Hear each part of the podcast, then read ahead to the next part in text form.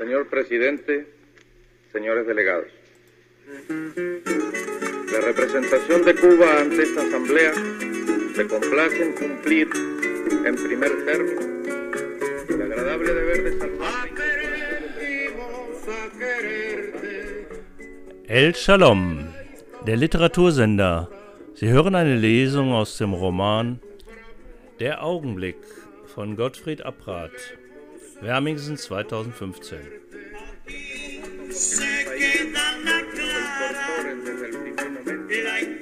El grupo de naciones no alineadas que luchan contra el imperialismo, el colonialismo y el neocolonialismo. Hacemos llegar también desde las clases 18. Kapitel La Paz, Mitte April 1972 Er trug mich ins Haus, und ich ließ es geschehen, denn ich wusste, meine Beine hielten mich nicht, wieder einmal nicht mehr. Es reichte mir zu wissen, dass er der Richtige war.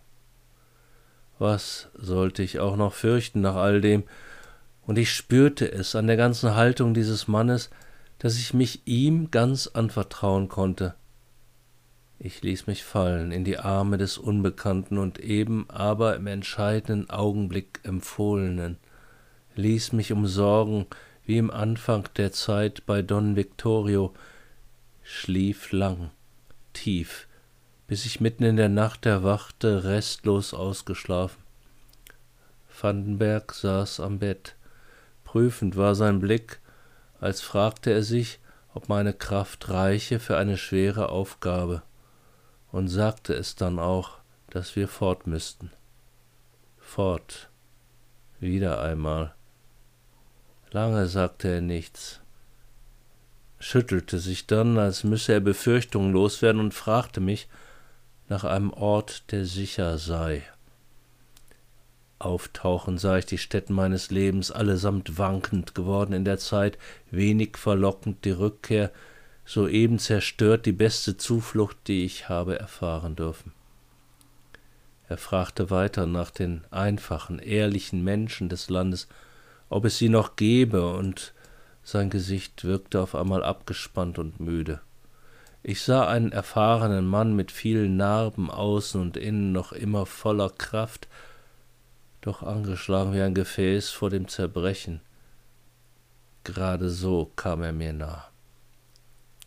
Ich sagte ihm von den Indianerdörfern, die ich kannte, von denen ich wusste, wie sie kämpften für Freiheit vom versklavten Leben, die Versuche, das alte gemeinschaftliche Dasein wieder aufzurichten, der Eigensucht zu widerstehen, wo Leben an sich Respekt bedeutete. Ich redete mich in Wut, als müsse ich diesen armen Europäer überzeugen, wie gut dies Land sei, eigentlich und im Wesen.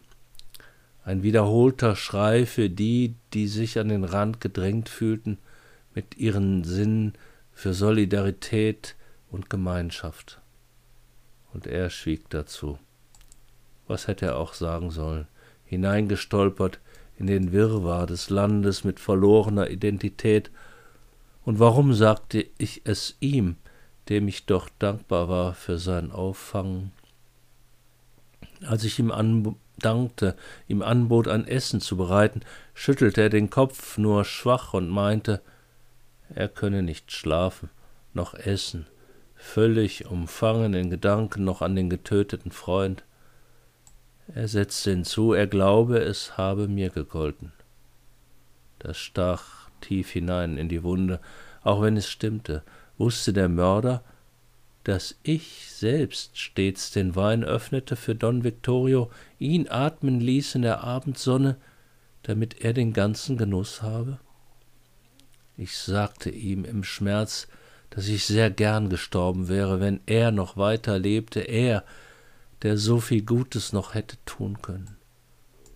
Doch da griff er mich und hielt mich fest, fast hart, schaute mir ernst in die Augen und sagte es mir nah vorm Gesicht, sagte, dass es mein wichtigstes Erbe sei, dass ich den Wert meines Lebens erkenne, dass gerade dies Don Victorio in mir habe stark machen wollen und dass er sicher sei, dass ich für ihn etwas Einzigartiges gewesen bin.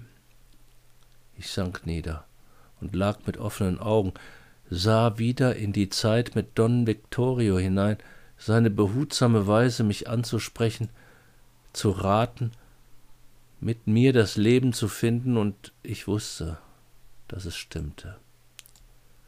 Nach einer Weile erzählte er mir von seinem Beruf. Es erstaunte mich wenig, dass er Polizist war, das passte. Aber ich erschrak, wie nah er mit den Dingen der Explosion zu tun hatte, dass er die Briefbombe verhindern konnte, aber die andere nicht. Er erläuterte, dass er nur selten ein und dieselbe Person bei fast zeitgleichen Attentaten getroffen werden sollten, sondern meist eben alle Mitwisser beseitigt werden. Er merkte, dass es mir schwer fiel, diese Gedanken an die Explosion, an die Flasche, die ich doch hatte öffnen wollen und nur durch einen Zufall stehen ließ, aber er brauchte Einzelheiten, um den Fall zu verstehen, und wir kamen schnell auf die Nachbarin, die nicht nur den Korkenzieher lieh, sondern auch den Schlüssel hatte zum Haus. Natürlich. Wer aber wollte uns töten? Wie konnte man Don Victorio hassen, diesen friedliebenden, großzügigen Menschen? Er blickte mich wieder an und meinte, er werde mich beschützen. Ich wehrte das ab, zu unwichtig schien mir doch mein Leben. Habe er denn nicht wichtigere Aufgaben noch, oder müsse er nicht bald zurück nach Europa? Darin aber war er entschieden, das Verbrechen sei im Grunde ohnehin vielleicht nur zu lösen, wenn er in meiner Nähe bliebe. Auf keinen Fall werde er mich jetzt alleine lassen. Da sagte ich ihm von den letzten Worten Don Victorius, in denen er so deutlich vorgekommen war, und dass ich ihn habe aufsuchen sollen. Er dankte mir, dass ich das nun gesagt habe und meinte, nun sei er noch sicherer darin, mich zu begleiten. Er schien fast erleichtert zu wissen, was er tun müsse. Irgendwie gelöst war sein Schauen, etwas Beschützendes darin, und wie froh war auch ich, dass er mich nicht mehr in der Einsamkeit ließ. Er merkte meine Rührung darin und wischte sanft die Tränen fort.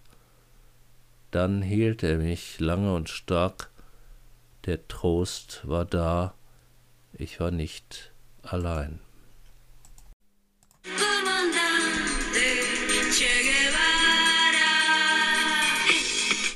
Sie hörten eine Lesung aus dem Roman Der Augenblick von Gottfried Abrat. Bis zum nächsten Mal im Literatursender El Shalom.